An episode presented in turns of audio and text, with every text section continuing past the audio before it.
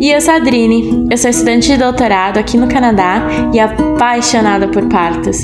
Eu gostaria de convidar você para aprender um pouquinho, semana a semana, sobre essa imensidão que é gestar e parir.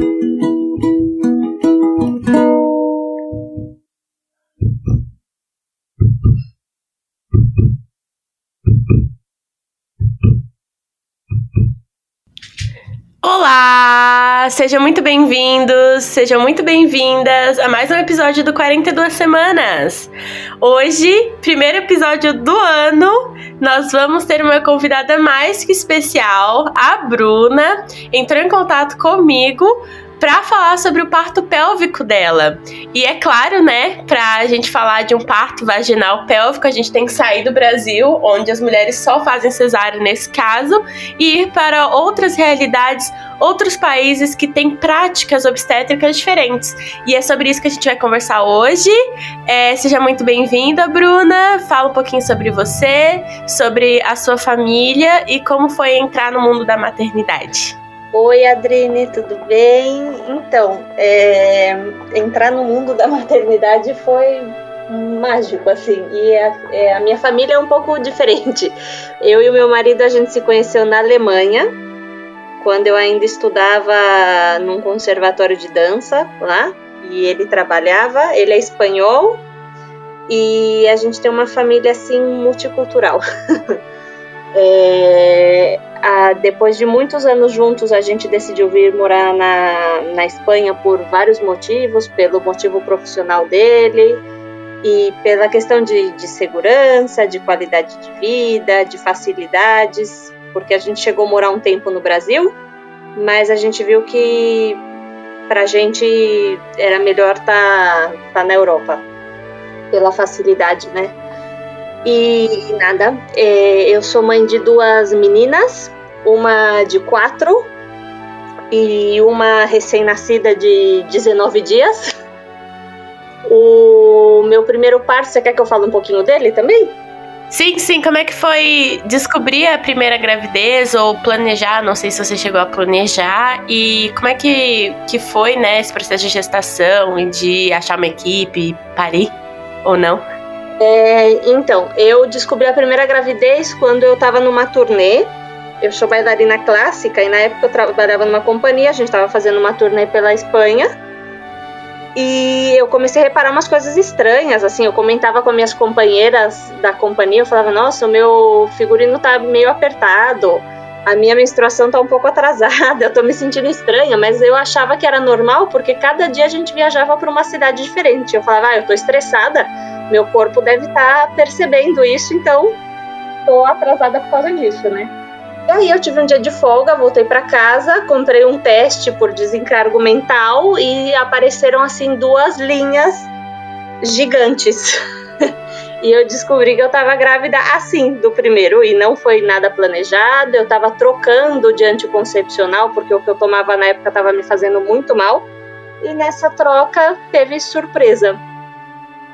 Ai, que, que legal. É, eu, eu sou bailarina também. Eu não me formei, mas eu adoro balé clássico. É, é bem legal conhecer outra bailarina.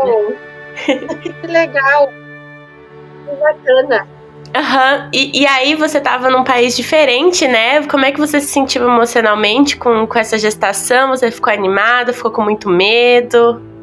Então, eu fiquei bastante é, assim, animada, mas, claro, dá um medinho, né? Porque aqui eu não tenho família, eu tenho o meu marido e a família dele, óbvio, mas não é a mesma coisa, né? Eu não tenho a minha mãe perto, meu pai, a minha família mesmo, né? Aqui eu tenho meu marido e meu marido só. Então eu fiquei um pouco apreensiva com, com isso, mas bem feliz. E na questão, assim, de equipe médica, eu fui muito precavida, porque antes de vir para a Espanha, antes da gente voltar aqui para a Europa, é, no Brasil, é, quando a gente começou a se planejar, o meu marido ele falou: por que, que você não vai olhando algum plano de saúde que você goste e tal? Pra, porque, como ele ia vir primeiro para organizar as coisas, ele pediu para eu dar uma olhada, né, para ver os médicos que eu queria e tal, para quando ele chegasse ele poder contratar.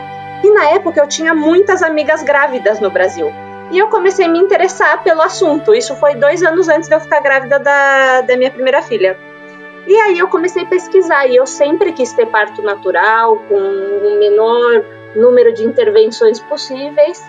E aí foi onde eu encontrei a equipe que chama Entuparto, e a equipe que eu tenho assim de referência aqui, é a minha equipe do coração, que foi a equipe que me levou toda a primeira gravidez e fez o meu parto da minha primeira filha e também acompanhou a minha segunda gravidez, mas nesse caso eles não puderam assistir o meu parto porque eles não eram especializados nesse tipo de parto pélvico, mas eles me animaram assim desde o minuto zero que eu vi que a nenê estava sentada mesmo, que não ia ter jeito, a procurar outro profissional que fizesse. Aham, uhum, mas aí foi na segunda gestação, né? Como é que foi a evolução dessa primeira gestação e como é que você foi muito tranquila. É, eu não tive, assim, os primeiros meses eu tive o típico enjoo, muito sono, tinha, é, me sentia indisposta mas a gravidez eu não tive nenhuma intercorrência,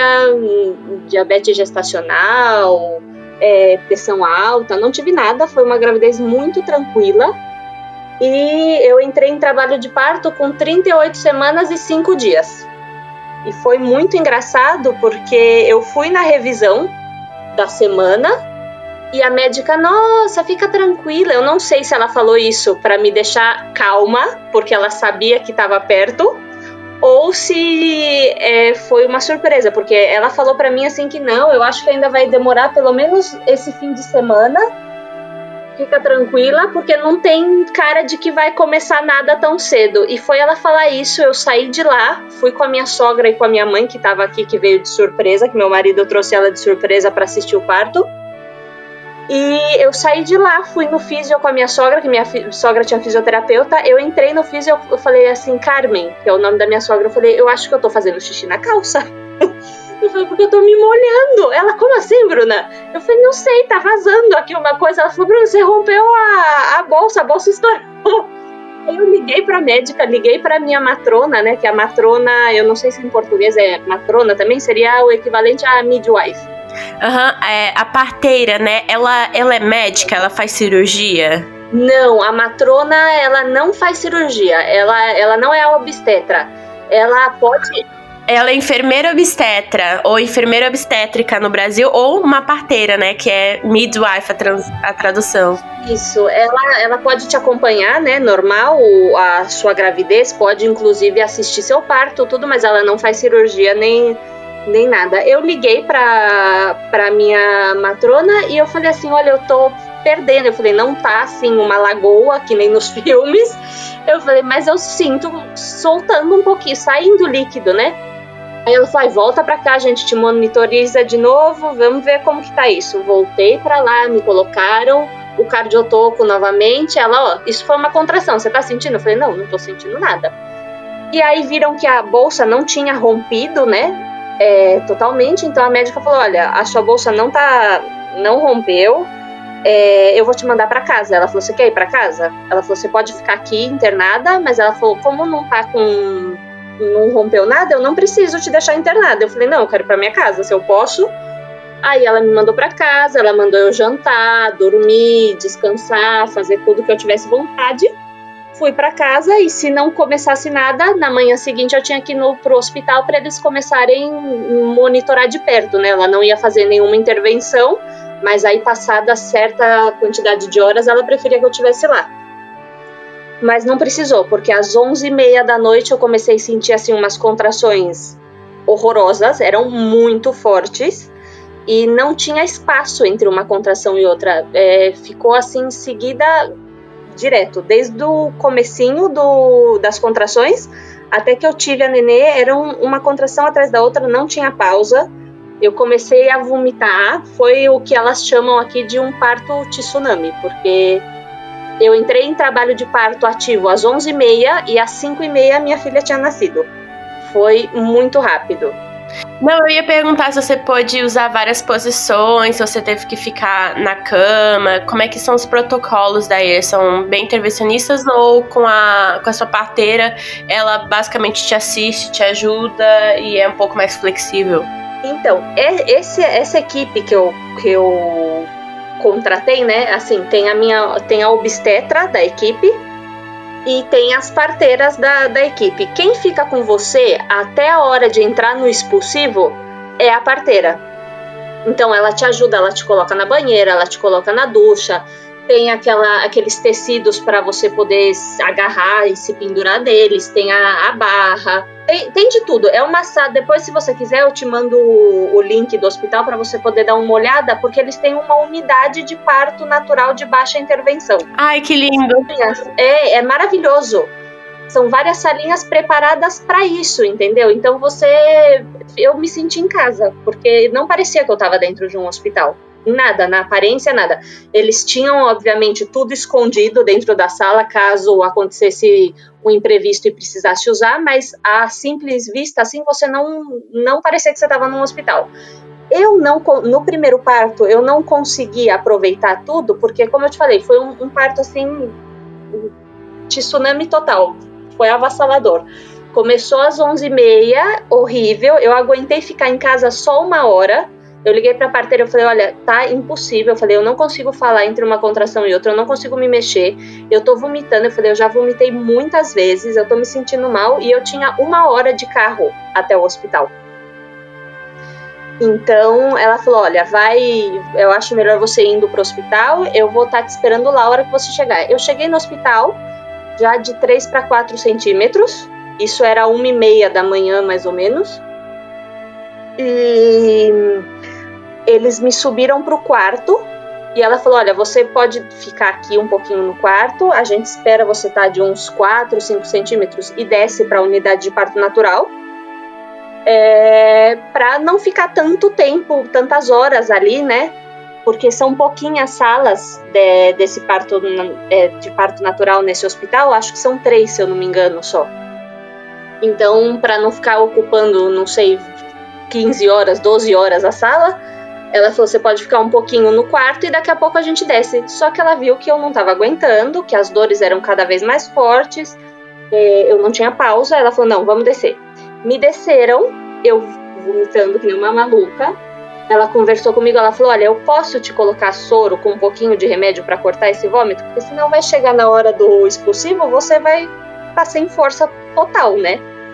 Aí conversei com ela, tal, tudo. Falei se se, se ela achava que realmente era o melhor e o meu marido também, porque eu tenho um problema que quando eu começo a vomitar, até que os médicos não me dão alguma coisa, eu não paro. Eu tenho um sério problema, não sei o que que acontece, que eu vomito muito. Eu tenho esse problema. E aí eu falei, sim, acho que é melhor, né? Ela me deu essa medicação, cortou.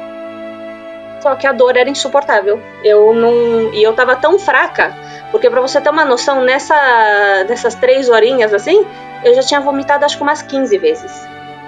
Eu tava desidratada, eu tava sem força e ainda tava de 4, 4 para 5 centímetros. Ela falou assim: Você não quer tentar levantar e eu vejo se eu consigo te colocar na banheira para você aguentar um pouco melhor essa dor? Ou eu coloco a bola de pilates no chuveiro e você fica lá debaixo sentadinho, eu vou te dando uma massagem? Na hora que eu fui levantar da cadeira, eu quase caí em cima dela. Ai, que dó. Ela falou: Olha, eu acho melhor, eu acho melhor você deitar um pouquinho, vamos descansar. Aí ela falou assim: Você quer colocar um pouquinho de da anestesia epidural para você dormir um pouco e descansar? Ela falou: Porque, olha, é o primeiro filho, vai demorar muito, né? Ela falou: Normal é demorar bastante. Mas mal sabia a gente que eu ia aceitar essa epidural e em meia hora ela ia ter que ligar correndo para a médica porque eu já estava de 10 centímetros. Aí você conseguiu descansar bastante, né? E acordou só para checar, já estava com dilatação total? Ela, eles colocaram a anestesia e o anestesista, eu lembro dele, era um senhorzinho assim de uns 70 anos. Muito senhorzinho, um amor. Ele me colocou anestesia e começou a fazer efeito. Eu falei, nossa, tá me matando o lado esquerdo. Eu falei, o lado direito eu não sinto nada. Eu falei, mas do lado esquerdo eu falei, tá pior que nunca. Eu tive ciática na gravidez. Foi a única coisa que eu tive durante um mês e meio. Assim, eu tive muita dor. É, e a ciática tava, o nervo ciático estava inflamado. Então a epidural pegou só de um lado. Uhum. Às vezes não, não é nem necessariamente uma questão do seu corpo, do seu ciático. Isso é super comum. É, eu ouço vários relatos de epidural Acontece. que pega só de um lado. Acontece mesmo. E aí o anestesista, esse senhorzinho, um amor, ele falou: Olha, eu vou trocar de novo. Ele falou, mas se acontecer de novo, eu não posso fazer mais nada, porque aí vai ficar uma dose muito grande. Eu não quero que você tome uma dose muito grande, porque senão não vai passar o efeito, né? Na hora que você precisa estar. Tá 100% em você, você ainda vai estar tá anestesiado. Eu falei, tá bom. Ele trocou, aí fez efeito, eu deitei, descansei, eles me trouxeram água, é, me trouxeram frutos secos, tudo, para eu poder me recompor um pouquinho. Aí eu fiz vídeo chamada, eu lembro que com meu pai no Brasil e tudo. E aí ela. E, e nisso a, a parteira saiu da sala, ela falou: Olha, eu vou deixar vocês aqui. Tava meu marido e minha mãe comigo nessa sala. Ele falou, ela falou: Eu vou ali colocar uns dados no seu histórico médico, qualquer coisa vocês me chamam, e se não, daqui um tempinho eu volto para checar como tá o cardiotoco, as contrações e tudo. Ela voltou por ali de uma meia hora, 40 minutos. Ela, Bruna, é... suas contrações estão muito altas. Ela falou: Ainda bem que você tá com essa anestesia, porque você ia estar. Tá... Ela falou: Não sei como, como seria. Ela falou: Porque saía, os picos das contrações saíam fora do, do papel do cardiotoco. Ela falou: é, Você me dá permissão para te fazer um toque? Porque até então eu tinha feito o toque só na hora que eu entrei no hospital, que a obstetra da emergência me fez o toque para confirmar se eu realmente estava em trabalho de parto. E ativo, né? E aí ela, eu falei sim, claro, ela fez o toque. Ela, Bruna, eu vou chamar a médica correndo porque você tá completa, senão ela não vai chegar aqui a tempo. tá bom. E como eu não tava sentindo nada, porque eu tava super anestesiada, né? Chegou a médica, o expulsivo foi a parte mais longa, porque eu não tinha controle ainda total da, das minhas pernas.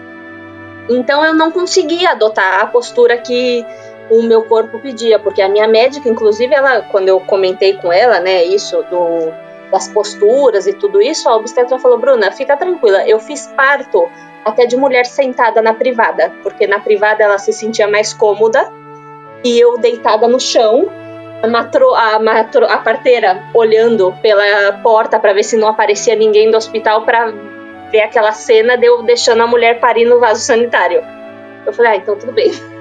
se você é dessas que, que respeita tanto assim a esse ponto, a gente tá, a gente tá na mesma sintonia. Mas eu não tive oportunidade, porque eu não sentia nada, não sentia minhas pernas. Uhum. Ah, eu fico muito feliz quando eu vejo relatos como o seu, Bruna, porque parece que todo, toda assistência foi muito adequada, muito respeitosa foi. com você o fato de você ter uma parteira para te acompanhar e ela pedir permissão, por exemplo, para fazer o toque, você ter a escolha de adotar outras posições, eu fico realmente muito feliz e é, um, é uma maneira das pessoas ouvindo aqui ver que existem exemplos de boas, bons atendimentos obstétricos por aí, né? Não é só o que a gente vê no Brasil. Mas olha, você sabe que isso é o hospital que eu fui, a equipe que eu escolhi, porque aqui existe muita violência obstétrica. Muita. Hum. Muita, muita, muita. Ah. E, e, também a, a, taxa de cesárea aqui é a mais alta da Europa inteira. Para você ter uma noção. Então. Você sabe quanto que é? Eu não sei te dizer o quanto, mas eu nesse, nesse nessa segunda gravidez, como aconteceu tudo isso de ser bebê pélvico, isso eu me meti um pouco mais na questão de de cesárea e tal, a taxa aqui é bem mais alta e você tem que procurar uma equipe assim que seja. Eu não gosto de usar humanizada porque qualquer mulher tinha que ter o parto, né? Respeitado, humanizado.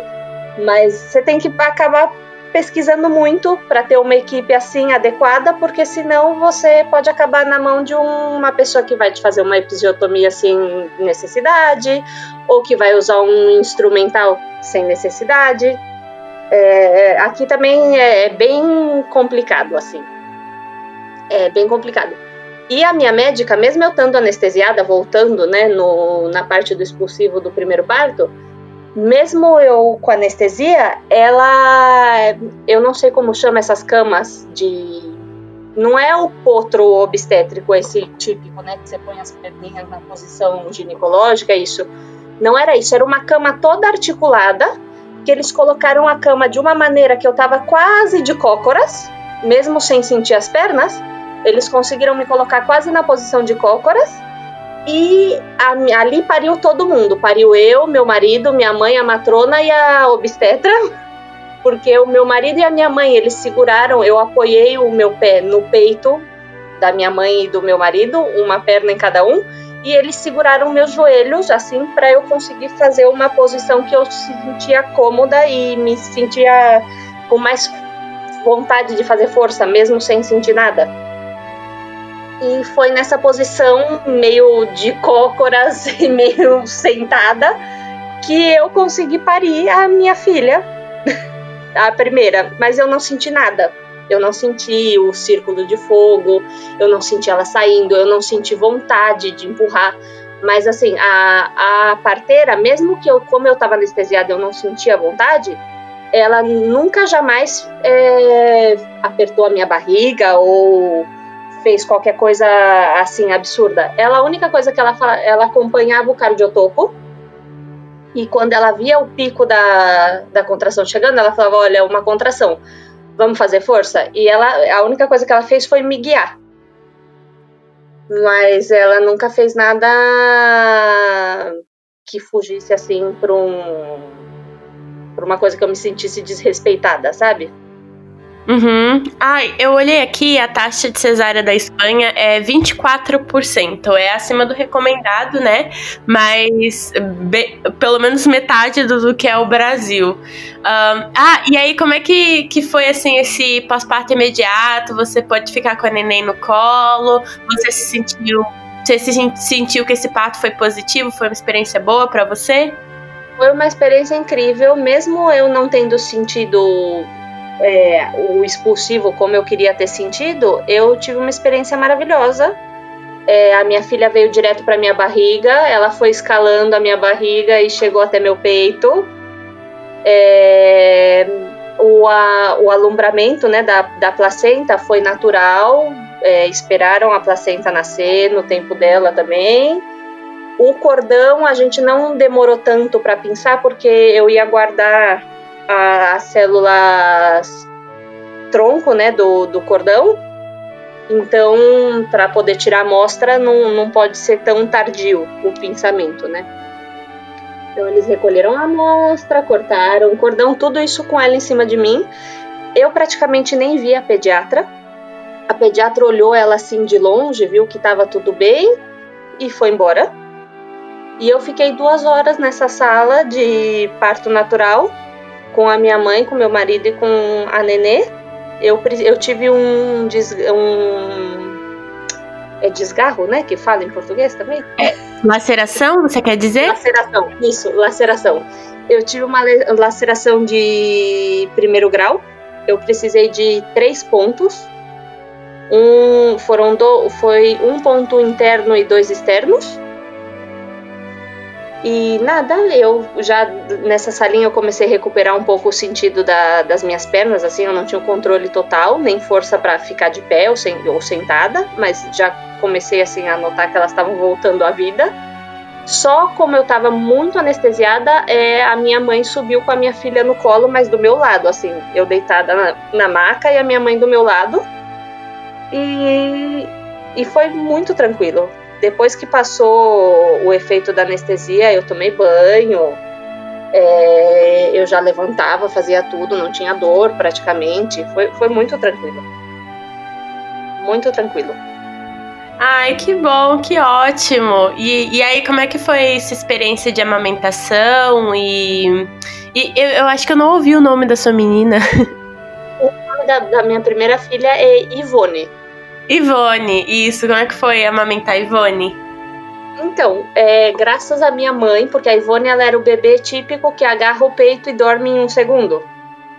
Então, é, a, a pega estava correta, porque a, as parteiras e as enfermeiras do hospital, ele ali é, onde eu pari a Ivone, é uma maternidade só, não tem outro outra especialidade. Então eles ficavam super em cima da gente com a questão de amamentação, dos cuidados, de toda ajuda, né? E precisa. Então ela estava com a pega correta, eu não sentia dor nenhuma. No segundo dia eu tinha muito leite. E isso não era um problema, mas ela dormia. Então a minha mãe entrou no YouTube da vida e começou a pesquisar e viu a posição de dar a mamar sentadinha. Eu sentava ela na minha coxa e ela mamava. Então, como ela estava sentada, ela ficava mais acordadinha porque ela tinha meio que se equilibrar, né? E foi por isso que deu certo a amamentação, porque ela dormia muito rápido. Mas depois foi muito tranquilo, eu, eu amamentei até um ano e nove meses a Ivone. Ai, história ótima! Até um ano e nove meses. Foi, foi, e, e, ela não me machucou, e eu às vezes ficava assim, até receosa de contar a minha experiência, tanto de parto como a amamentação, porque normalmente tudo que você escuta quando você está grávida são coisas negativas, que a amamentação dói, que o bico do seu peito vai ficar pendurado, que vai sangrar, é que o parto é um terror, tu, sempre vem coisas negativas. Eu não sei porque as pessoas parecem que elas se empenham em, em trazer coisas negativas para você, né? Quando você tá grávida. E graças a Deus, com, com a Ivone foi tudo diferente. Foi uma experiência muito positiva de tudo.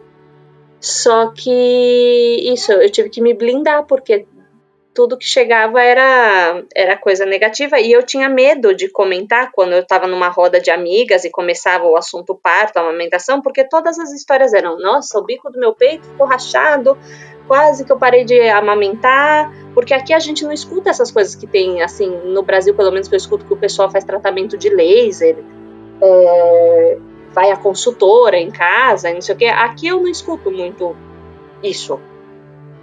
Então eu falei, ah, tem que dar certo, né? Porque senão vai, vou ter que recorrer à, à mamadeira, que eu acho super válido, mas eu falei, eu quero ter essa experiência. Eu falei, já não senti a minha filha saindo de dentro de mim como eu queria. Eu falei, tem que dar certo isso. E graças a Deus deu. e eu ficava receosa de contar por isso, porque como sempre a experiência dos outros é ruim, eu falava, vai chegar eu falando a minha experiência maravilhosa e ah, muita gente torcia a cara, como dizendo, olha lá, a, a perfeita que saiu, deu tudo certo para ela, né? Então eu ficava um pouco assim, de contar. Eu só conto a minha, eu só conto a minha experiência se, se me perguntam. Do contrário, não.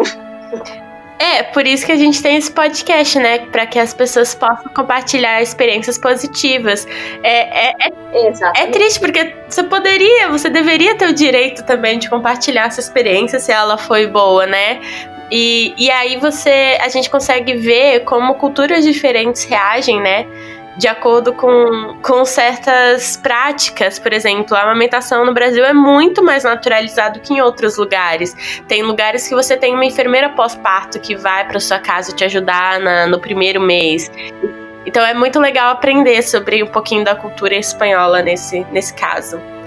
É, aqui, aqui é, é misto, viu? A, a relação da, da amamentação é misto. Eu tenho, eu, no meu convívio com mulheres espanholas, tem as que são assim loucas pela, pelo, pela amamentação é, pelo leite materno, mas tem aquelas que Deus me livre, isso não me chama atenção, eu não tenho paciência para ficar sentada dando peito. É um, é um, um mix, sabe? Elas não são nem um extremo de ser amamentação ou de ser fórmula, sabe? Elas estão ali no, no meio termo. Sim. E aí, como é que foi dessa recuperação tão boa você é, ter a segunda filha? Ou decidir, querer, tentar? Então, é, o plano era ter pelo menos depois de dois anos, né? A, a segunda filha. Só que aí começa aquilo, ai, agora eu voltei pro meu lado profissional, né? Tô retomando, vamos esperar mais um pouquinho. e, e esse esperar mais um pouquinho chegou a pandemia. Eu até esqueci de perguntar, eu esqueci nesse momento que você é bailarina. Como é que é voltar ao seu corpo é, e voltar a dançar? Não sei se você dança na sapatilha de ponta, mas é uma coisa que realmente exige muito do corpo, né? Um corpo pós-parto ainda eu com um mês, menos de um mês assim, eu já estava completamente liberada para fazer tudo. É, a minha médica me liberou completamente. E foi assim, foi tranquilo, porque eu não sei se tem mulher que a, a, emagrece muito, né, com a amamentação, tem mulher que fala que não. Eu, no meu caso, eu emagreci muito, muito, muito, muito, então eu voltei muito rápido pro meu corpo de bailarina, né? Então foi muito tranquilo. Eu, a Ivone era um nenê que dormia muito bem, muito calminha, então eu levava. Você que sabe o que é uma aula de balé de duas horas, é, eu levava a minha filha para aula de balé no carrinho e ela dormia as duas horas e eu conseguia fazer a aula inteira. Era assim incrível. Que coisa boa! foi muito, foi muito legal. Ivone foi um doce de bebê para você, hein? Foi sua primeira maternidade. Foi, ela era muito boazinha, muito tranquila. É... Então eu fiquei com aquela vontade, né? De, ah, eu quero ter outro filho, porque esse foi tão bom. E aí vem aquela outra coisa, né? Que todo mundo fala, ai, não se emociona muito não, porque o segundo filho nunca é igual ao primeiro. Mas todo mundo pagou a língua, porque a minha segunda filha também é uma santa.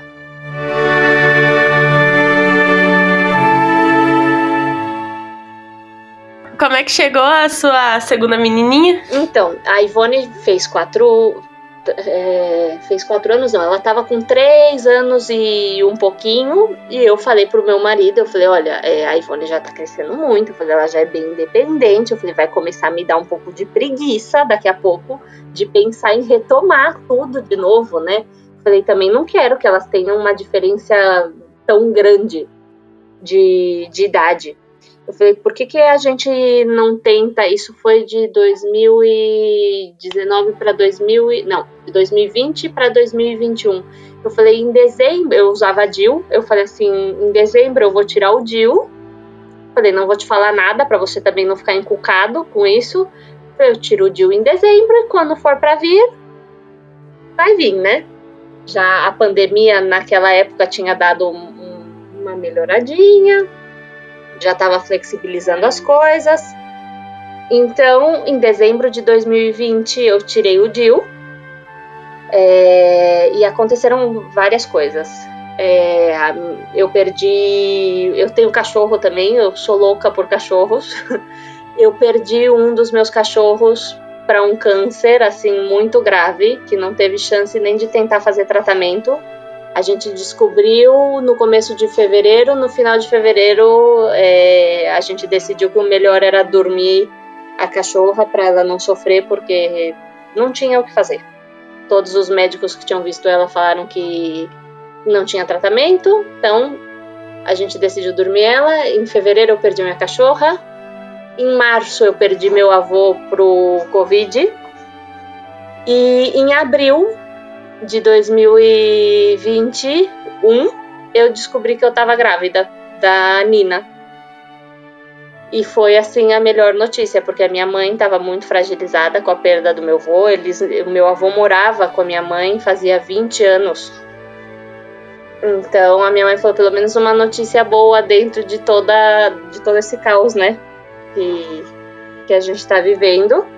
E descobrir a gravidez da Nina me ajudou muito me dá um segundo que eu vou pegar ela que ela tá chorando no berço.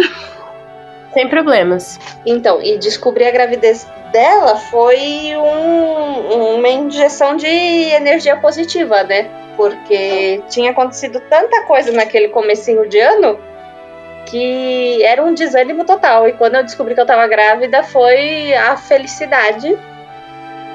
Porque tinha uma ilusão nova, né? No meio de todo aquele caos. E foi também uma gravidez muito tranquila. Eu não tive nada de problema. Inclu na primeira gravidez eu precisei repetir aquela prova chata do açúcar que eles dão, aquele xarope horroroso para você tomar. Eu tive que fazer tanto aqui você toma um vidrinho pequeno e fica lá uma hora tirando sangue. E eu precisei repetir e fazer a de três horas. Na gravidez dela eu não precisei, fiz só a prova que é curtinha. Foi uma gravidez muito tranquila. Eu encontrei um grupo de preparação pélvica para o parto que era na piscina, as aulas.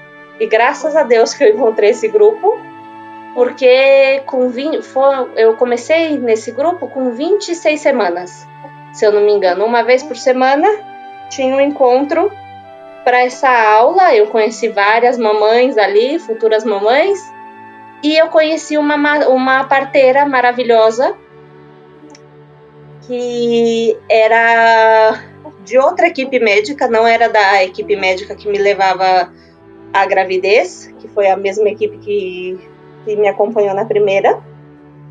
E com 30 semanas eu recebi a notícia que a Nina estava sentada, que ela tinha virado e tinha sentado.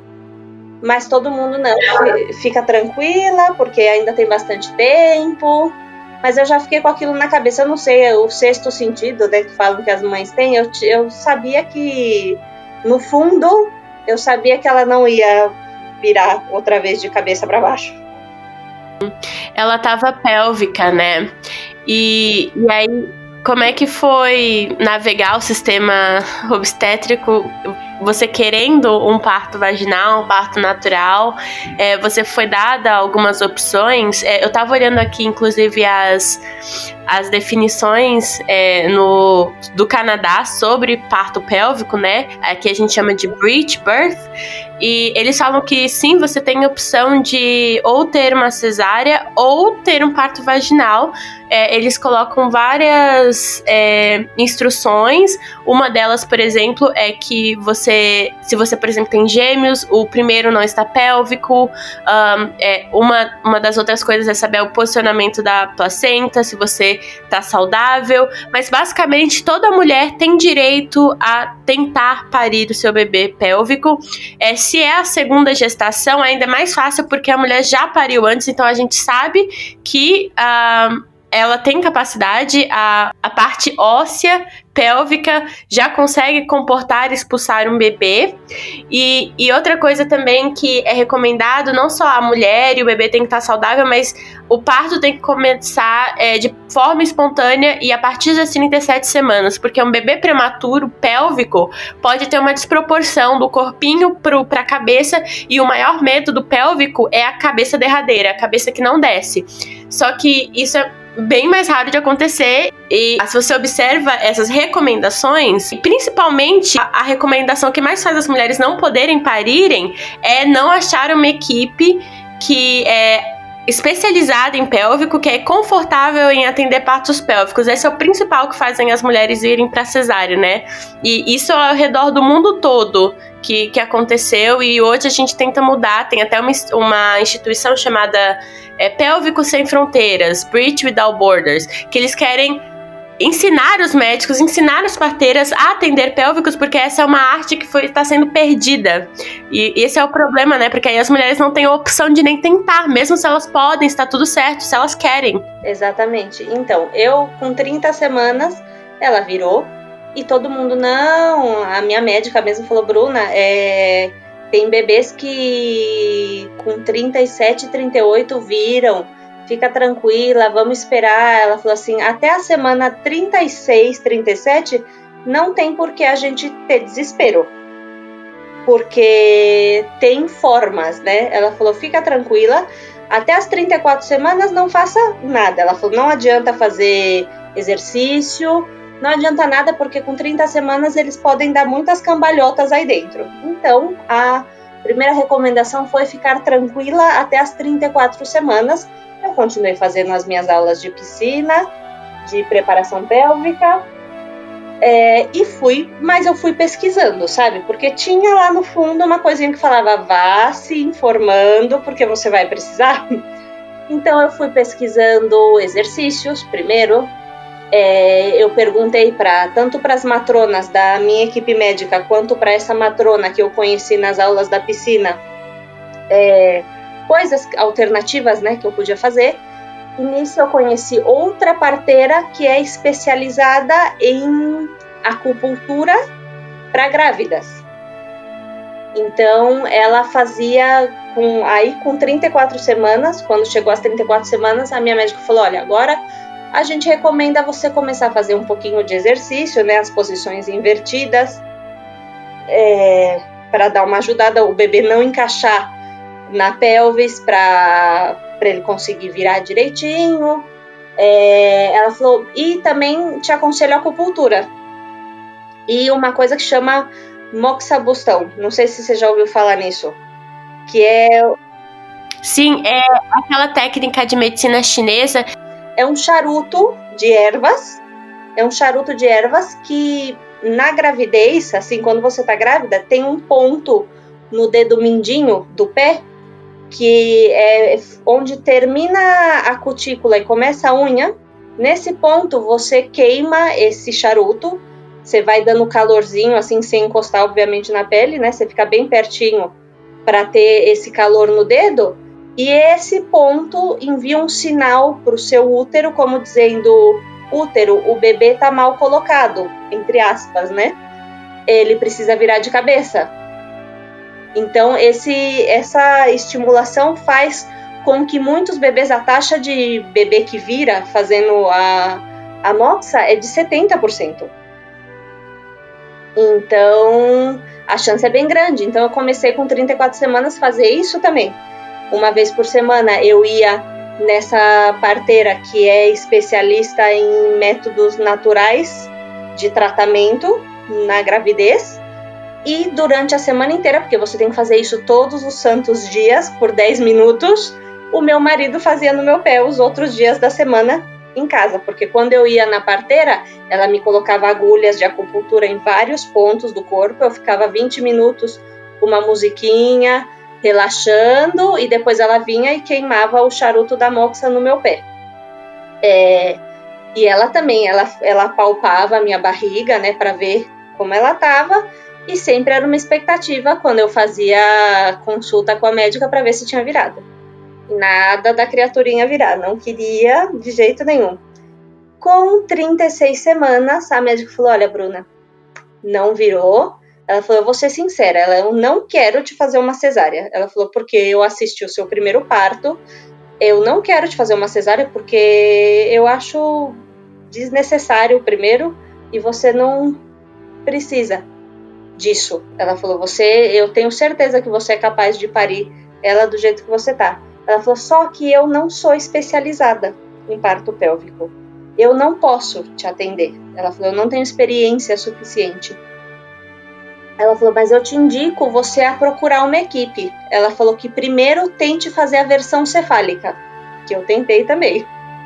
Fazer a versão cefálica externa, é... mas a minha médica também não fazia ela falou: aqui no hospital que a gente trabalha, é, existe uma doutora que faz, mas eu nem te animo a falar com ela porque eu já tentei entrar em contato com ela para outras pacientes para ver se ela atendia e fazia a versão cefálica externa e ela não quis, que ela fala que ela só atende pacientes dela. Ela falou, mas busca ou na rede pública, porque eu levei meu, as minhas duas gravidezes pelo privado, pelo particular.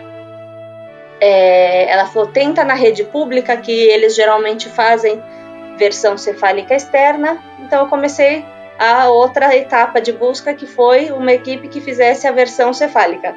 E a versão cefálica né, é indicada a partir da semana, na semana 37, porque o bebê já não é considerado prematuro.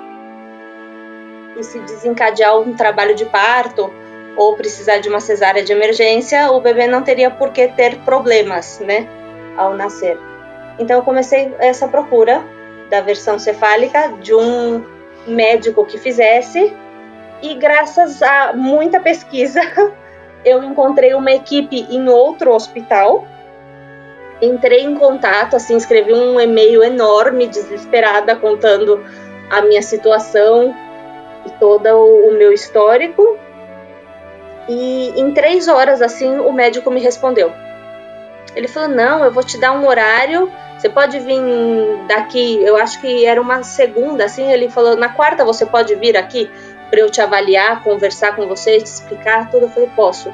Então, desses dois dias eu pesquisei tudo que eu podia sobre a versão cefálica para ver se eu era candidata, se meu bebê era candidato a tentar, né? E cheguei ali e ele me fez uma ecografia para ver a quantidade de líquido, porque se você tem pouco líquido amniótico, também não é aconselhado fazer versão cefálica. Se você teve uma cesárea pré... prévia, também não é indicado, porque pode ter, se eu não me engano, é, rompimento uterino. E várias coisas, né? Ele olhou, ele falou: olha, ela realmente está pélvica, né? E ele me explicou como ele faria, segundo a posição que ela estava dentro do meu útero, como seria a volta que ele daria nela. Ele falou: Você é uma candidata. Ele falou: Em uma semana é, a gente pode fazer. Marcamos a versão cefálica. É, aí ele falou: Daqui uma semana, se você tiver de acordo, a gente pode tentar fazer a versão cefálica. E também a versão cefálica é, se eu não me engano, a OMS fala que, é, que as versões cefálicas têm uns 50% de chances de serem efetivas, mas a taxa desse médico é de 70%. Segundo a, a experiência dele, né, da, de todas as versões que ele fez durante a carreira dele, ele tem uns 70% de taxa de êxito. Então é uma taxa bem alta. Eu falei, poxa, vamos tentar, né? Por que não? Se isso vai facilitar o meu parto, eu poder ter o parto com a minha doutora de confiança, no hospital que eu sei que vão me respeitar, porque apesar de ter tido um parto vaginal, mas com anestesia, eu me senti super respeitada em todo o tempo do parto e a minha experiência foi ótima. Então eu não queria abandonar a minha médica porque eu tinha muita segurança nela, sabe? Por isso que eu queria tanto que, que a minha segunda filha, a virasse. É, é para mim, se eu puder adicionar uma coisa, para mim isso é mais uma faceta de como o nosso sistema obstétrico não foi planejado para realmente apoiar a mulher, porque é uma peregrinação para você achar um profissional que respeite a sua fisiologia, respeite as suas vontades, e você não tá pedindo nada mais além do, do que é o natural, do que é o normal, do que você tem direito de experienciar como mulher, tanto o processo do parto, mas tem a parte espiritual, tem a parte psicológica da mulher ter o direito de acessar isso, né? E você precisa ter o direito, só que quando a gente não treina os profissionais, tem poucos que estão disponíveis, o outro fala que não, só a minha paciente, o que, que a gente dá para a mulher? Opções de cesárea, opção do que ela não quer fazer e o que ela não precisa fazer, né? tive a sorte que a minha médica, mesmo ela não, tem, não sendo certificada para fazer uma versão cefálica ou não tendo a experiência suficiente em parto pélvico, ela me apoiou e foi o que me deu um gás, sabe, para pesquisar e continuar, porque eu acho que se ela virasse para mim e falasse, olha, Bruna, é, é, muito difícil aqui na Espanha, você não vai encontrar ninguém, é, vai ser bem complicado, ou se ela tivesse me posto medo, sabe? Assim, não, é muito perigoso fazer isso, é, por conta da cabeça derradeira e todas essas coisas que a gente vê por aí de informação que dá uma insegurança na gente, né? É, mas eu, ela não fez isso, ela fez todo o contrário, ela me apoiou tanto que ela falou: Eu não sei te dizer que profissionais possam podem fazer isso. Ela falou, porque tem muito pouco na Espanha. A Espanha é um país ainda que, pelo menos na província onde eu moro, eu moro em Guadalajara e mas é bem pertinho de Madrid. Então, o meu, as minhas gravidezes eu sempre levei em, em hospitais em Madrid, que tem mais opção que aqui em Guadalajara. Ela falou assim: aqui em Madrid hum, a oferta de versão cefálica e parto pélvico é pouca. O único, porque teve um estudo, né? Pararam de fazer parto pélvico por um estudo que saiu no ano 2000, se eu não me engano, falando, Exato. falando uhum. que era perigoso, que a taxa de, de mortalidade era grande, que os bebês que nasciam por parto pélvico, é, o apigar deles era muito baixinho comparado com bebês cefálicos e um montão de coisas que teve nesse estudo, né? E que seis anos depois foram rever o estudo e viram que tinha sido mal feito esse estudo. Sim, é, desculpa, eu preciso falar disso porque a gente falou em um outro episódio sobre esse estudo, Sim. mas basicamente foi um estudo fraudulento, ele Exato. foi uh, bem mal desenhado, Sim. e aí eles basicamente mostraram, olha, se você deixar as mulheres parirem bebê pélvico, eles, é, eles têm más consequências de saúde. Exato. E aí, por causa disso, eles pararam de treinar os médicos, pararam de recomendar é, o parto pélvico, aumentou as chances de cesárea, e só depois que foram rever o estudo e viram que, eita, realmente não estava certo. Só que Exato. aí já tinha sido feito o estrago, né? Que já não tinha, mais. Seis anos, já pass tinham passado seis anos. Em seis anos, quanta gente já tinha se formado? Quantas equipes médicas perderam a oportunidade de aprender a fazer isso. Já... E eu vou deixar na, na descrição do seu, do, do seu episódio é, um artigo explicando exatamente tudo que aconteceu nesse, nesse estudo, por que, que ele não está correto, que, quais são os riscos reais. Bom que você falou disso. Então, eu, eu falei disso porque exatamente porque a minha médica me explicou isso, né? Ela falou: a única comunidade é, a, autônoma e a única província que não deixou de fazer parto pélvico na Espanha foi o País Vasco. Porque é, os países nórdicos continuaram fazendo esse tipo de parto. A Alemanha continuava fazendo esse tipo de parto pélvico é, sem nenhum problema, porque eles viram desde o comecinho que esse estudo estava errado, sabe? Então o País Vasco seguiu é essa linha desses do, dos países nórdicos, né, dos países baixos, é, porque viram que realmente não tinha necessidade. Então, todas as equipes que faziam esse tipo de parto estão ali focadas e concentradas no País Basco, aqui na Espanha. Então, a maioria dos médicos que vão se treinar aqui, eles vão até o País Basco fazer a especialização, porque é onde estão tá os melhores e os que mais têm experiência, né, nisso, que nunca deixaram de fazer. Desde os anos 2000 eles nunca pararam de fazer isso. E no resto da Espanha, sim. Então a minha médica falou que na época que ela estava né, se especializando, que foi justo mais ou menos a época que saiu de moda, né, por assim dizer, fazer o parto pélvico. Mas enfim, ela me animou, ela falou assim: "Olha, eu não me especializo, ela falou, uma, porque eu já é o meu último ano de atender parto. Ela falou, eu vou continuar sendo ginecologista, eu vou continuar acompanhando as minhas pacientes mais antigas, né? O, a gravidez, eu só não vou ficar fazendo tanto plantão de parto. Ela falou, porque eu já tenho uma certa idade, é, ela tem três filhos e e é uma vida complicada, né? Eles têm uma vida muito sacrificada. Ela falou: então eu já não tô mais na idade de me especializar. Ela falou: mas eu tenho fé que em poucos anos vai ser um parto dentro da normalidade. Ela falou: porque um bebê pélvico não é um bebê anormal. Não é uma forma anormal de nascer. É uma variação da normalidade. Você pode nascer tanto de cabeça quanto de bunda.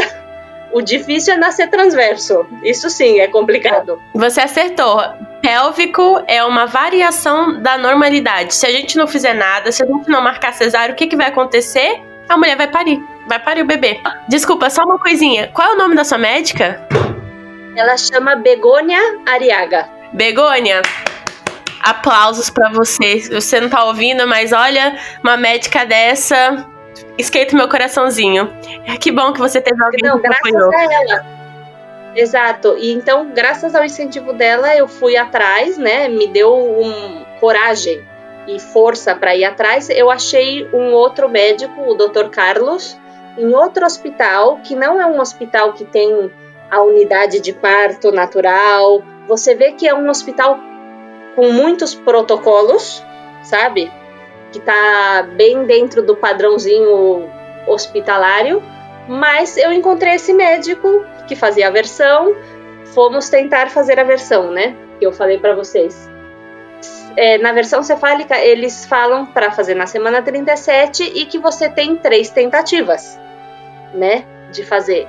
A Nina não virou em nenhuma. Ela chegava quase a virar, e a hora que ele tira, chegava num ponto, ele não conseguia mais acompanhar ela, né? Porque é, o que ele me explicou, ele falava, Bruna, eu não vou obrigar ela a virar, eu vou auxiliar e se ela estiver disposta, ela vai virar e eu só vou guiar o caminho.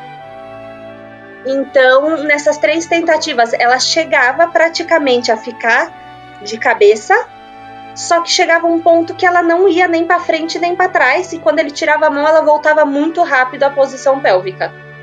Ele tentou uma e isso eu estava anestesiada porque ele falou assim, olha, eu te indico você colocar anestesia, ele falou porque ele falou obviamente eu não sei como é porque eu sou homem, nunca me fizeram isso. Ele falou mas os relatos que eu escuto das minhas pacientes que fizeram a versão sem anestesia é que às vezes quando a gente põe a mão em, em vocês e vai começar a fazer a versão, automaticamente o instinto é contrair e essa contração me bloqueia o movimento e acaba baixando a taxa de êxito, né? Eu falei, bom, vamos pôr anestesia. E eu morro de medo, Adrine, de, de agulha, de centro cirúrgico. Eu nunca fiz uma cirurgia na minha vida. Então eu fui já assim com bastante medo, porque aqui, pelo menos na Espanha, eu não sei em outros países, é feito no centro cirúrgico, né? Você faz a internação, aí eles te colocam o soro, né, para ir te hidratando, porque você ficou várias horas em jejum para poder tomar anestesia. Depois eles te colocam uma medicação para o útero não ter contração durante certo tempo. E por último, você já aí você tem que fazer xixi, eles te indicam a fazer xixi, vaziar, esvaziar a bexiga para também ficar mais fácil, e se não, é, eles indicam esvaziar por, por sonda, né? E aí, depois disso, você passa para o centro cirúrgico e eles te anestesiam te aplicam anestesia. Eu tomei a, a hack nesse caso, da, da versão cefálica, e foi horrível, porque eu não sei porquê o anestesista estava com muita dificuldade. Uma coisa que demora tão pouquinho, eu fiquei mais de 10 minutos para ele aplicar a anestesia. Então você imagina a ansiedade que isso já me causou, né? Eu já estava nervosa, com medo da anestesia, da versão. Será que ela vai virar? Será que ela não vai virar? e ainda demorou anestesia. Eu senti todas as cutucadas que ele me dava nas costas, foi assim terrível. Depois que eu fui anestesiada, o meu marido pôde entrar de novo, ficou ali comigo. O médico é, comprovou de novo a ecografia para ver se ela tinha mudado de um lado para o outro, né? Da barriga para ver onde ele ia se colocar. O médico se colocou de um lado, o anestesista estava atrás da minha cabeça, meu marido no meu ombro e todo momento eles comprovando como ia a, a situação ali da versão com a maquininha da ecografia para ver como estava a nenê e tudo. E ele tentou uma, ele, Bruna, não foi, vamos descansar um pouquinho. Tentou outra, Bruna, não foi, vamos descansar outro pouquinho. E isso ele usava gravidade também, Adrine. Eu estava na, na maca da, da cirurgia, é, inclinada a maca, né, para desencaixar ela da minha pelvis e inclinada para o lado direito, porque ela estava toda enfiadinha, encolhidinha do meu lado esquerdo. Então ele usava a gravidade ao favor dele também para tentar girar. A terceira vez ele tentou, ele dava para ver a Adrine no olho dele que ele estava triste, que ele não tinha conseguido virar, sabe? Ele estava com um olhar, ele, Bruna, eu não acredito. Ele falou, eu não consegui virar ela. Ele falou: Olha, é... ele falou: Não sei te dizer o porquê agora mesmo. Ele falou: Vai para a sala de recuperação, descansa. Daqui a pouquinho eu passo lá para a gente conversar. E quando ele saiu, eu comecei a passar muito mal, a minha pressão caiu, é, eu comecei a ficar muito gelada, a máquina da, é, que toma a pressão não conseguia medir a minha pressão do gelada que eu tava. O aquele, aquela maquininha que coloca no dedo, né, para ver as pulsações, não marcava meu pulso, porque eu também estava congelada, meu, minha mão. Eu achei que eu ia morrer ali e que iam ter que fazer uma cesárea para arrancar o bebê de dentro de mim. E voltar, e ligaram pro médico correndo, ele veio correndo, o anestesista voltou correndo, me colocaram, acho que foi adrenalina, alguma coisa, porque eu comecei a voltar a, a me sentir eu de novo e ele me confirmou que estava tudo bem. Ele, você está se sentindo bem? Como que tá? Ele falou, cons conseguimos ir para a sala de, de recuperação? Eu falei, não consigo, agora eu estou me sentindo bem. Então aí fomos para a sala de recuperação. Ele foi fazer outra versão, que a outra versão da, da outra moça que estava lá para fazer foi exitosa. Ele conseguiu virar o nenê da moça. Ele veio, ele falou, Bruno, eu não entendo por que, que eu não consegui. Ele falou, você tinha a quantidade de líquido adequada, é, tinha tudo para virar. Ela chegava num ponto, eu não sei se ela colocava o braço, a perna, o quê, que ela fazia uma força que ela não queria. Ele falou: eu não posso obrigar ela. Ele falou: você está disposta a marcar outra consulta comigo para a gente avaliar o que a gente pode fazer? Eu falei: tô, porque ele me comentou, né, na consulta que ele me explicou sobre a versão cefálica, que ele também fazia parto pélvico, mas que ele sempre indicava primeiro a versão cefálica. Então, que ele não ia me dar informação naquele momento de parto pélvico, porque primeiro ele queria tentar a versão para eu não ficar com duas coisas martelando ao mesmo tempo na minha cabeça, né? Então, aí quando a versão não foi bem sucedida, é, ele falou: Você topa marcar outra consulta para a gente avaliar as possibilidades? Eu falei: Sim, claro.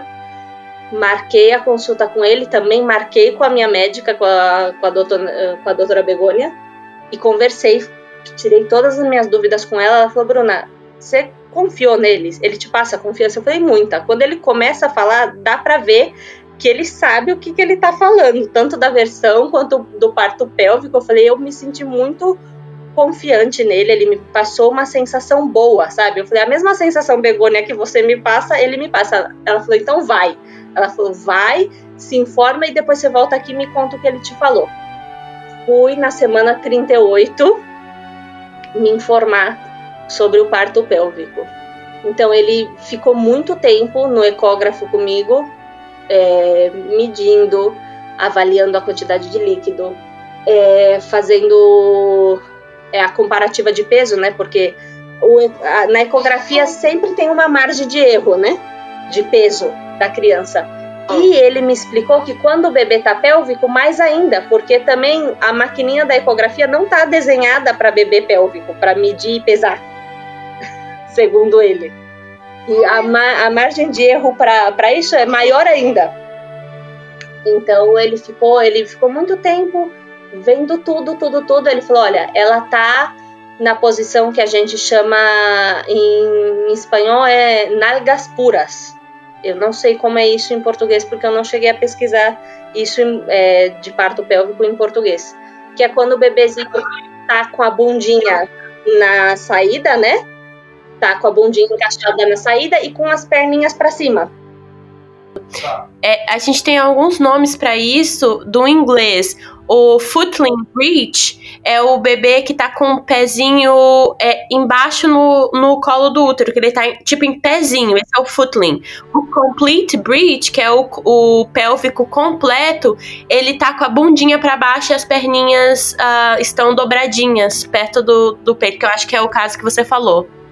Isso, é o caso que a Nina tava, que é a posição que aqui, na Espanha é a posição mais recomendada para fazer um parto pélvico. Porque quando o bebezinho tá com os pezinhos para baixo, também ele pode é, enfiar o pezinho, uma, é, ficar com o cordão umbilical entre as perninhas e causar o descolamento da, da placenta, ou como chama quando sai primeiro o cordão umbilical? Antes de sair a criança. Esse é o prolapso de cordão. Isso. Quando ele tá com os pezinhos, é muito provável acontecer isso, né? A chance é maior, é mais alta. Então, quando ele tá com os pezinhos, eles não indicam tentar o parto pélvico. Mas a Nina tava na posição ideal para tentar o parto pélvico. Ela pesava menos de 4 quilos, que também é uma recomendação que eles pedem aqui é, eu tinha a quantidade de líquido amniótico que eles pedem, uh, eu não tinha cesárea prévia. E esse médico, nesse caso, ele falou: Bruna, é, que você pariu antes é um bônus? Sim, mas para mim não é um problema. Ele falou: eu já fiz parto de mulheres que eram o primeiro parto e fiz parto pélvico. Ele falou: isso é um bônus, mas não é um requisito, como, por exemplo, a posição do bumbumzinho na saída que isso para ele sim que era um requisito. Se ela tivesse com o pezinho, seria cesárea.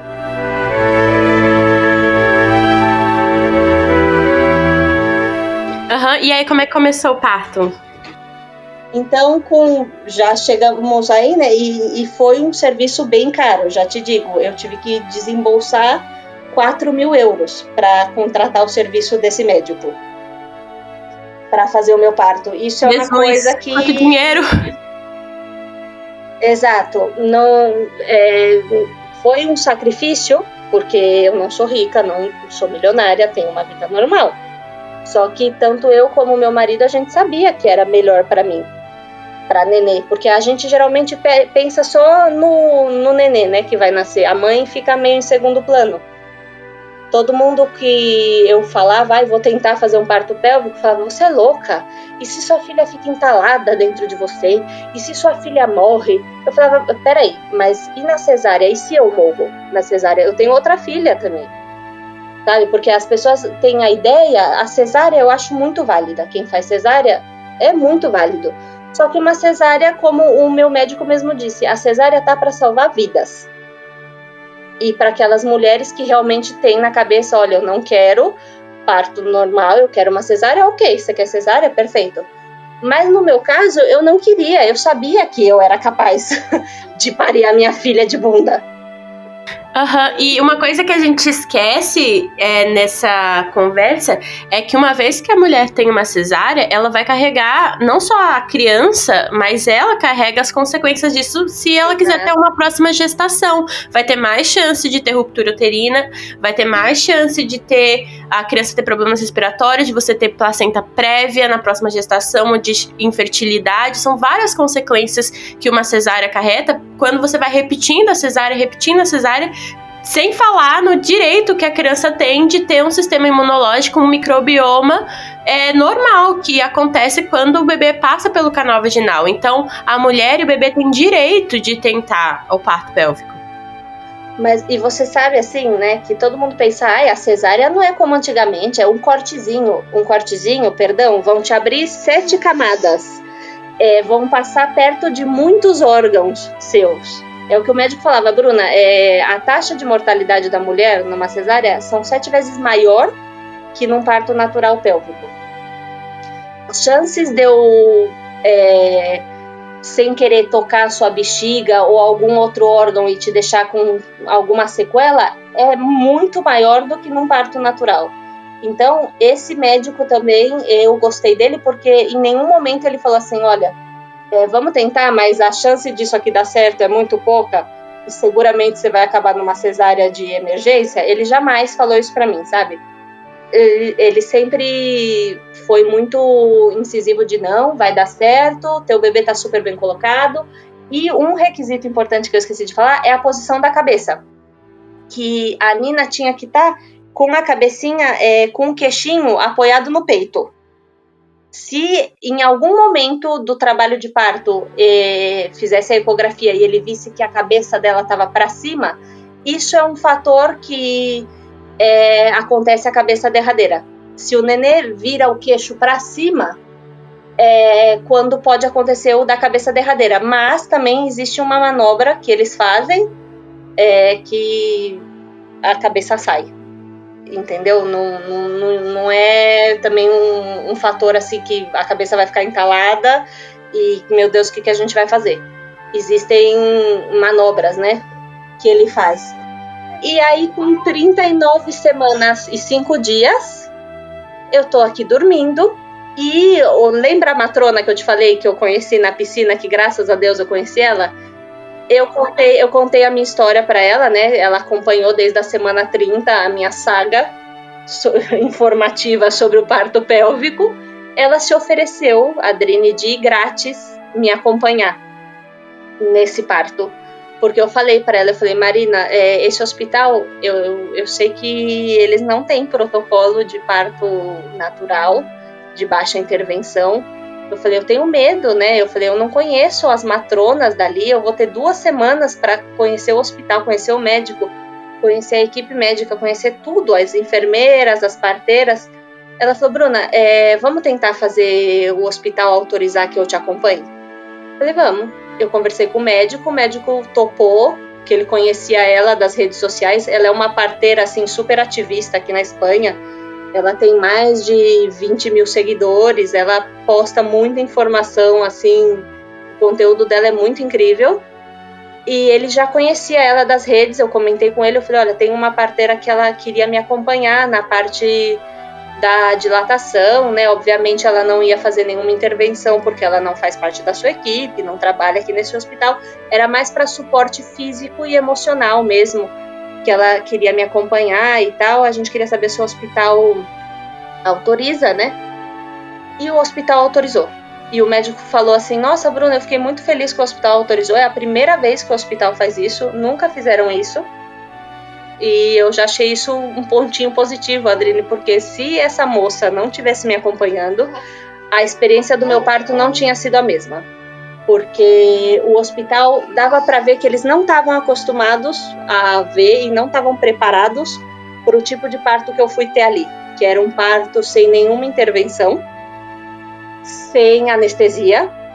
É, tanto é que chegou o mocinho com a típica cadeira de rodas para me levar para o quarto e eu falei: onde você vai com isso que eu vou andando? Eu falei: eu não quero essa cadeira, eu não tô. Eu falei: eu consigo chegar. Eu falei: eu vou demorar mais para chegar no quarto. Eu falei: mas eu quero ir andando porque eu não consigo ir sentada. Eu falei: se eu for sentada nessa cadeira, eu, eu vou morrer de dor, já me olhando torto, sabe? Antes de você chegar no hospital, você é, já tava. Você teve a bolsa rompida ou você é, induziu? eu tava dormindo. Eu tava dormindo, era mais ou menos uma e meia da manhã, e eu dormindo profundamente, como fazia muito tempo que eu não dormia, eu acordei toda molhada. E foi assim, esse foi tipo o filme mesmo, assim. Foi aquele chuá de água. Eu acordei meu marido, eu falei, acorda que. Eu falei, eu acho que é hoje. Eu falei, porque olha o estado da cama. Ele, ai meu Deus, eu tenho que sair. Eu falei, não. Eu falei, respira, não faz barulho, não vamos acordar Ivone eu vou ligar para a parteira para comentar. Ela perguntou como era o aspecto do líquido, né? Se estava transparente. Outro dado importante que o médico me falou, ele falou, Bruna, se a sua bolsa romper e sair mecônio, não se assuste, porque bebês pélvicos, eles soltam o mecônio durante o trabalho de parto. Ele falou, é normal. E ele falou, não é pouquinho, é uma quantidade brutal, porque tá toda a pressão no intestino deles, né? Então ele falou: não se assuste, tá? Se sair o mecônio, ele falou: vai sair muito. Não fica assustada porque é normal. Tá bom. Mas era transparente. Ali terminou de sair o tampão mucoso também. Eu mandei uma foto para ela. Eu falei: Marina, eu não tô sentindo nada. Ela falou: então toma um banho bem quentinho para ver se a nenê se mexe, pra gente ter certeza que tá tudo bem com ela. Se ela não se mexer, tenta tomar alguma coisa bem gelada ou bem doce para ver se ela dá uma reacionada. Eu entrei na ducha, a Adrine, entrei na ducha bem quentinha. Em cinco minutos começaram as contrações. E foi igual no parto da Ivone. Era uma contração atrás da outra. E era já uma dor assim muito forte. Daquelas que você tem que, opa, para, concentra. Não sou capaz de falar enquanto tá me dando a contração. Essa preparação essa preparação que eu fiz de, de parto na água é, era muito enfocada na respiração e na intensidade das contrações. Então, e eu fiquei com aquilo na cabeça. Na, no primeiro, na primeira gravidez, eu fiz curso de preparação ao parto, mas não foi tão legal que nem esse, sabe? Quando começaram as contrações, eu fiquei meio perdida. Eu esquecia de, de usar a respiração ao meu favor, eu esquecia de me movimentar um movimento que me favorecesse a, aguentar aquela contração. E nessa vez eu conseguia racionalizar mais, sabe? Eu conseguia falar, Bruna, continua respirando, se movimente, não prenda, não fique presa ou se apertando durante a contração. Então eu não tive aquilo que eu tive com a Ivone, que era tão intenso que a intensidade fez meu corpo começar a vomitar. É, então eu consegui controlar tudo, fiquei aqui em casa mais ou menos uns 40 minutos. Aí eu liguei para a matrona de novo. Eu falei: olha, é, as contrações são curtas ainda, tem entre 20 e 35 segundos. Eu falei: mas é, elas estão super ritmadas. A cada minuto e meio, dois, vem uma contração. E eu falei: eu não tô, eu não tô conseguindo falar eu tenho que me concentrar, eu tenho vontade de fechar o olho, de ficar com o olho fechado, de ficar me movendo de uma. A gente entra, parece que tá numa dancinha, né? Você viu o vídeo que eu te mandei no Instagram do parto? Eu vi. A gente faz tipo uma dancinha, uma transe, parece que você tá entrando em transe quando vem a, a contração. E, e justo quando eu tava conversando com ela, veio uma contração e ela, ela, elas sentem, né? Elas sabem avaliar a mulher até pelo telefone, como você tá reagindo com o parto. Ela, olha, Bruna, vamos começar a se preparar para ir para o hospital. Seu caminho para o hospital é, é compridinho. Ela falou, já avisa o médico também que você tá indo para lá. É, eu vou te esperar na porta. E eu já tinha experiência de ir no carro, né, uma hora dentro do carro por causa da Ivone, do trabalho de parto dela. Então eu fui atrás do carro, no banco de trás, porque eu conseguia, ali era onde eu tinha mais espaço para continuar me mexendo. Porque era impossível estar sentada. Então eu fui com a cabeça quase dentro do porta-malas, eu conseguia ficar de pé, né, atrás e continuar me mexendo. Pedi pro meu marido colocar a playlist que eu tinha montado e, fala, e sempre que ele visse que eu estava contraindo assim a respiração, segurando, me apertando, que ele me lembrasse que eu continuasse respirando com normalidade, respirando profundo. Então ele foi a, a minha parteira no carro nessa uma hora que eu tive até o hospital. Eu cheguei no hospital, Adrine, às 3h15. Fizeram, cheguei lá, né? A, a parteira estava me esperando na porta. Entramos, foram me levar para monitorização, para fazer o cardiotoco. A enfermeira do hospital queria me colocar sentada. A parteira falou: "Não, não, pode deixar que eu vou, eu, eu ajudo, eu seguro o, o cardiotoco na barriga dela e ela fica de pé". Ela falou: "Eu sou parteira, ela falou: "Eu sou parteira, eu eu consigo ajudar ela, porque não tem condição de uma mulher dessa ficar sentada". A enfermeira já torceu um pouco a cara, como dizendo, essa que vem de fora aqui que tá querendo mandar no meu hospital mas respeitou. Ficou em silêncio e respeitou a parteira. E ali começou a proteção. Ela parecia uma leoa, a me protegendo. Ninguém do hospital chegou perto de mim para tentar fazer nada é, que fugisse do, do controle do que eu queria pro meu parto, sabe? É, ela sempre ficou, ela criou assim como se fosse uma redoma ao redor de mim do meu marido e aquilo foi essencial porque eu tenho certeza se ela não tivesse ali é, hum, eu ia ter ido para uma salinha de dilatação com uma luz super forte gelada sem chuveiro porque o médico veio às três e meia né me examinar. Ele fez uma ecografia para ver se ela ainda estava na posição ideal, ou se ela tinha virado de cabeça, ou se tinha movido a cabeça para cima, né, como eu te comentei antes. E viu que ela estava perfeita. Ele pediu permissão para fazer um exame de toque. Ele falou: Olha, eu vou te deixar com a Marina. A Marina tem meu telefone. E qualquer coisa vocês me ligam. Ele falou: De pouquinho em pouquinho eu vou passando para te ver como você tá, porque eu tô aqui no hospital só para você. Ele falou: Eu não vou atender mais ninguém, só tô aqui para você. Eu falei, tudo bem. Ele falou, e você tem a opção de escolher. O que, que você quer fazer? Você quer ir pro quarto? Porque eu tava já de 4 para 5 também, de dilatação. Ele falou, você quer ir pro quarto ou você quer ir pra sala de dilatação? Eu falei, na sala de dilatação tem chuveiro? Ele falou, não, na sala de dilatação é só a cama e uma cadeira e não tem mais nada. Então eu falei, não, eu quero ir pro quarto. E eu falei, e eu não vou para a sala de dilatação, doutor. Eu falei, sinto muito. Eu falei, eu vou ficar nesse quarto até eu estar tá completa e descer pro paritório. Eu falei, porque eu não quero ficar passeando, porque nesse hospital, primeiro eu ia ter que ficar no quarto até certos centímetros de dilatação. Depois eles iam me passar para sala de dilatação e depois para o paritório. Isso para o trabalho de parto é criminal, né? Porque ficar movendo a mulher de um lugar para o outro você acaba desconectando, desconcentrando, aí o parto para, as contrações param, é um caos. Então eu fui pro, pro quarto e eu me enfiei no chuveiro com a, com a parteira. Meu marido ficou gravando e tirando foto porque era um chuveiro muito pequeno. A parteira falou: se eu soubesse, eu tinha vindo de biquíni, porque era água para tudo quanto era lado, porque não estava preparado aquele chuveiro para uma mulher dilatar nem nada, mas do mesmo jeito a gente se enfiou as duas lá dentro e ela foi me fazendo as massagens. Eu fui escutando a música, ela foi trazendo coisa para eu comer aos pouquinhos, foi me trazendo água. E isso foram era mais ou menos 3h45 por aí. E eu fiquei o tempo inteiro no chuveiro. Quando vinha a contração, ela fazia massagem, me ajudava. Eu lembro que meu marido pediu uma bola de pilates, que supostamente isso tinha no hospital.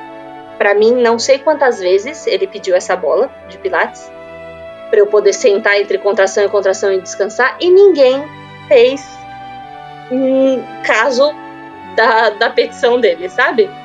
Ninguém fez vamos, nada, nada, nada, nada. Não fizeram nada é, por ele. Eu não sei se o, as enfermeiras do hospital ficaram com raiva que eu trouxe a minha própria parteira comigo, não sei, mas ninguém fazia caso da gente, ninguém entrava no quarto para ver como a gente estava, além do médico que entrava de vez em quando. A parteira mesmo com aquela maquininha que eles escutam o coração do bebê portátil, não sei como chama aquilo. É, você faz a ausculta fetal com Doppler. É o Doppler portátil. A minha parteira levou isso, então em nenhum momento veio a parteira do hospital. Eu nem conhecia a parteira que seria a minha parteira do hospital, porque eu não sei se elas ficaram irritadas que eu apareci com a minha parteira ali. E ninguém veio me ver, mas isso foi um ponto positivo, porque ninguém entrou no quarto, a gente ficou com o quarto super escuro. É... eu tinha muita vontade de, de ficar de olho fechado, né? Eu não, eu até nas pausas da, das contrações eu tinha vontade de ficar de olho fechado, eu não queria abrir o olho de jeito nenhum, não sei, eu entrei num mundo que com a Ivone eu não entrei, não cheguei a entrar, porque como eu fui, eu tomei anestesia, eu não cheguei a entrar na partolândia, né, que a gente chama, com a Ivone. E foi aumentando, a intensidade da contração era cada vez maior, é, a duração era cada vez maior e de repente, eu, aí eu já não sei que horas eram, quanto tempo tinha passado, eu saí do banheiro. Eu lembro da, da parteira e do meu marido saindo atrás de mim me secando. Eu agachei no chão, a Adrine, perto da cama, e eu falei: Eu não aguento mais, me tira daqui. Eu falei: Eu não tô aguentando. E aí a, eu só escutava, a, a parteira parecia a voz da minha consciência, ela parecia o grilinho do filme do Pinóquio, que é a consciência do Pinóquio, ela parecia isso comigo. E ela falando, Bruna, lembra do que a gente conversou, que esse é o momento da transição, você já chegou até aqui, falta tão pouco, vamos continuar. Em nenhum momento eu pedi anestesia. Isso sim, que eu acho que eu tinha tão isso na minha cabeça, essa espinha, esse espinho cravado em mim da, do parto da Ivone, de não ter entrado nisso, de não ter sentido essa parte que em nenhum momento a anestesia passou pela minha cabeça, mas esse momento de transição entre a dilatação e o momento do expulsivo, do expulsivo eu lembro de me agachar no chão numa postura muito estranha, um, mas o meu corpo estava pedindo eu me colocar naquela posição e já vinha a vontade de empurrar e eu falava para ela, Marina, eu não aguento mais eu não vou conseguir, me tira daqui, eu preciso sair daqui, eu não tô aguentando. Ela falou, você tem vontade de empurrar? Eu falei, muito. Ela falou, eu vou ligar pro médico. Ligaram pro médico, mandaram o mesmo moço que veio com a cadeira de rodas antes, mandaram ele com, com a maca. Eu não sei como, entre uma contração e outra, eu pulei em cima da maca. E a, o meu corpo me pedia estar tá deitada de lado e segurando uma perna para cima. Eu estava muito confortável nessa posição. Só que o médico já tinha me avisado que um dos protocolos do parto pélvico era que no momento que o nenê já começasse a sair, eu ia ter que adotar a posição de, ginecológica. E a gente sabe que essa posição não é a mais fácil de parir, né? Só que, segundo ele, a, as maniobras, essas que eu te comentei, para caso a cabeça do bebê ficar em, em é, entalada ou qualquer coisa, as manobras estão desenhadas para essa postura. Então, o que, que eu acordei com ele? De eu poder adotar a posição que eu quisesse até o nenê coroar. E quando ela coroasse e eu sentisse o círculo de fogo, a gente mudava para essa postura que também a parteira, falando com ele, conseguiu modificar um pouco a postura para eu ter mais força e me sentir mais forte para fazer para fazer o bebê sair, né? Uma ótima posição para parir um pélvico de forma natural, fisiológica e espontânea é em quatro apoios, porque é onde a sua pelve tem a maior abertura possível. Mas você sempre pode, por exemplo, trocar para uma outra deitada ou o que quer que seja que seja necessário para fazer a, a manobra, se for necessária, né? Isso. É porque é o que você comentou no começo também, né? Que isso é um, um parto que não pode ter nenhuma intervenção para começar o trabalho de parto, né? Você não pode fazer uma intervenção, induzir o trabalho de parto. E é um parto que eles não podem tocar o nenê. Porque se você tocar o nenê, o nenê se assustar, ele vai mudar a, cabeça, a posição da cabeça, e aí começa, né, todos os, os problemas, né, que, que eles falam que pode acontecer num parto pélvico. Então eles praticamente não põem a mão, eles ficam lá esperando o bebê cair, né? E ele não teve que fazer nenhuma manobra. A única coisa que ele fez foi, já quando a cabeça estava saindo, ele segurou ela e auxiliou para ela não cair no chão. Porque o que aconteceu? Eu estava de quatro apoios é, até a hora que eu senti o círculo de fogo. E quando eu senti, ele falou: Bruna, por favor, agora você vai ter que mudar a posição. Aí a, a parteira falou assim: ela pode pelo menos apoiar o pé e eu fiquei meio de cócoras outra vez. Só que eu tava sentindo tudo, né? Agora. Então eu segurei naquelas barrinhas que tem para você segurar com a mão do lado da cama. E em vez de ficar com as pernas apoiadas em cima do, do potro, não sei como chama em português, do potro obstétrico, é a banqueta. E eles colocaram como se fosse uma uma mesinha embaixo de cada pé meu, então eu consegui apoiar a planta do pé. E isso me ajudou a fazer força. Eu fiquei quase de cócoras mesmo. E eu não sei quanto tempo durou, mas foi muito rápido e aí já não não era dor. Para mim foi uma surpresa, porque eu pensava que o momento do expulsivo ia ser o momento de maior dor que eu ia sentir no parto, porque eu não sabia como era essa parte né? No parto da Ivone eu estava anestesiada, então eu não senti. Isso era novo para mim. Eu lembro que quando eu senti o círculo de fogo, também tem, né, no parto pélvico, é, só que em vez de ser a cabeça é a bundinha, foi uma queimação assim, meu Deus do céu, eu falava, tá, tacaram fogo aí embaixo. Não sei o que tá acontecendo, mas é, tá ardendo muito, mas não era uma dor. Quando vinha a contração, era uma pressão muito grande, mas não era dor. Era, era diferente, era uma sensação diferente. E eu lembro que teve um momento que ele falou: Bruna, vamos, vamos, vamos, continua, continua empurrando, não deixa. É, não deixa perder o ritmo, porque teve uma, um momento que eu fiquei muito cansada. Eu acho que eu comecei meio que parar de fazer tanta. de ajudar, né? De ajudar, não, de fazer os, os puxos da forma que eu estava fazendo no começo.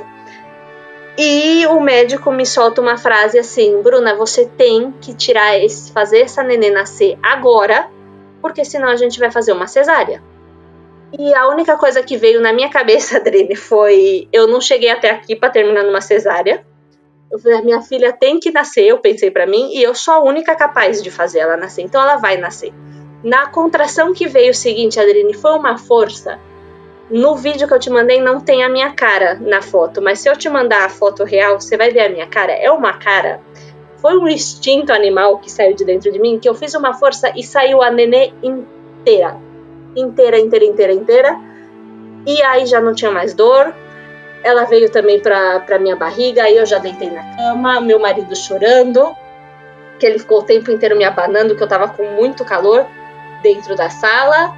É, ela já, já quis mamar naquele primeiro momento. Ela não chorou, ela nasceu bem tranquilinha mas ela teve um Apgar 8 de 9 no primeiro minuto de vida. E isso é uma coisa muito rara em bebê pélvico. Geralmente eles têm um Apgar 4, 5, eles nascem mais cansadinhas. Ela não, ela nasceu 8 de 9, já estava lá fortuna, mamando. E foi uma coisa assim, eu tive uma laceração de primeiro grau também, só que essa vez eu precisei de dois pontos.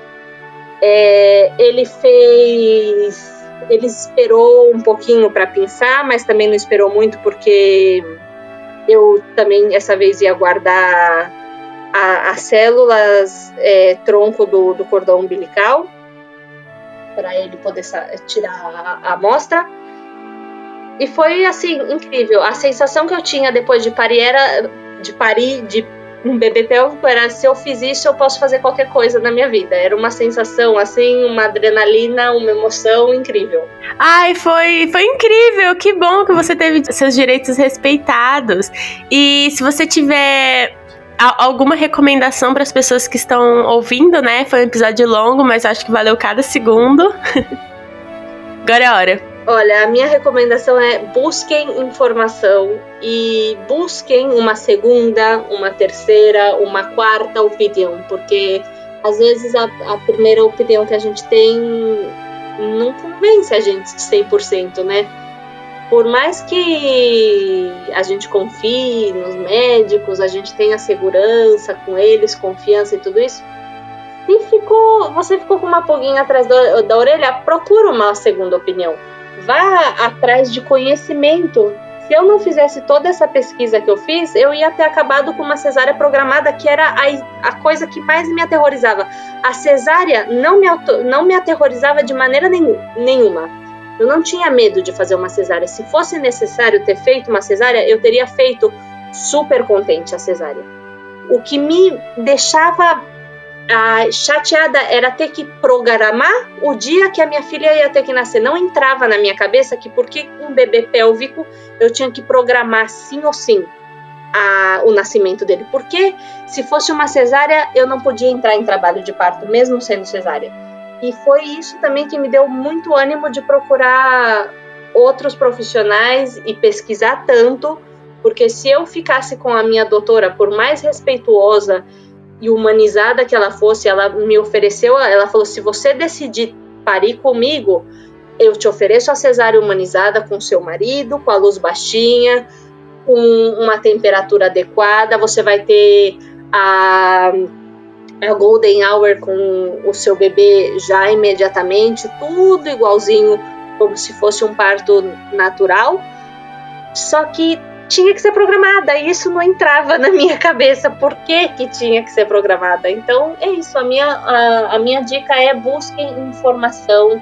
O Instagram tá cheio de páginas que dão informação. O podcast me ajudou muito. Eu escuto o podcast desde o primeiro episódio, me ajudou muito é, o Instagram do Manual da, da Grávida Moderna, elas me enviaram muito conteúdo. Eu sempre escrevia para elas: ah, vocês têm vídeo de parto pélvico, de versão cefálica. Sempre me enviavam conteúdo. Então é, é isso: busquem informação, uma segunda opinião e, e sigam aí o instinto de vocês. É isso. É, é ótimo, né, que a sua médica poderia te oferecer uma, uma cesariana humanizada, mas o, o negócio eu quero é parir, né, né? Seria ótimo se ela fosse treinada para te ajudar a fazer o que você realmente quer e precisa, né? Exato. Eu não tinha problema, é isso que eu falei, eu não tinha problema de fazer uma cesárea se fosse essa minha única opção, sabe? Se eles viessem e falassem, olha, seu bebê é imenso, a gente não indica porque é um bebê muito grande, ou porque é um bebê muito gordinho, ou porque não está na posição é, considerada, por assim dizer, adequada para parir pélvico, eu não tinha problema nenhum, mas isso de que programar o dia da minha filha nascer, ai, para mim me, me doía, sabe? Isso me doía. Uhum. e é muito legal que agora, se você tivesse ido pelo o que é comum, né, que é fazer uma cesárea, se você tivesse o terceiro filho, você ia ter que lutar para ter um parto vaginal depois de uma cesariana, ia ter que estar no hospital, ia ter que de novo achar um profissional que apoia isso. E agora, com dois partos normais e um deles pélvico, se você quiser ter um parto em casa, não vai ter nenhum, nenhum problema, você aumenta as suas chances de ter pa mais partos fisiológicos. Exatamente. Então, Bruna, muito obrigada por vir aqui. Foi um episódio bem longo, mas eu acho que ficou perfeito. é, muito obrigada, ouvinte, que chegou até aqui. Essa conversa não acaba aqui. Vão, vão, lá no Instagram que você vai achar o post com as fotos, talvez vídeos da, do parto, da gestação da Bruna. E aí você pode colocar seu comentário lá. Todas as referências que a gente falou estarão lá também. E você pode contactar a Bruna ou ver a equipe dela também pelos links. Então, muito obrigado. Muito obrigada, Bruna. Um beijo e até mais. Beijo, tchau. Beijo.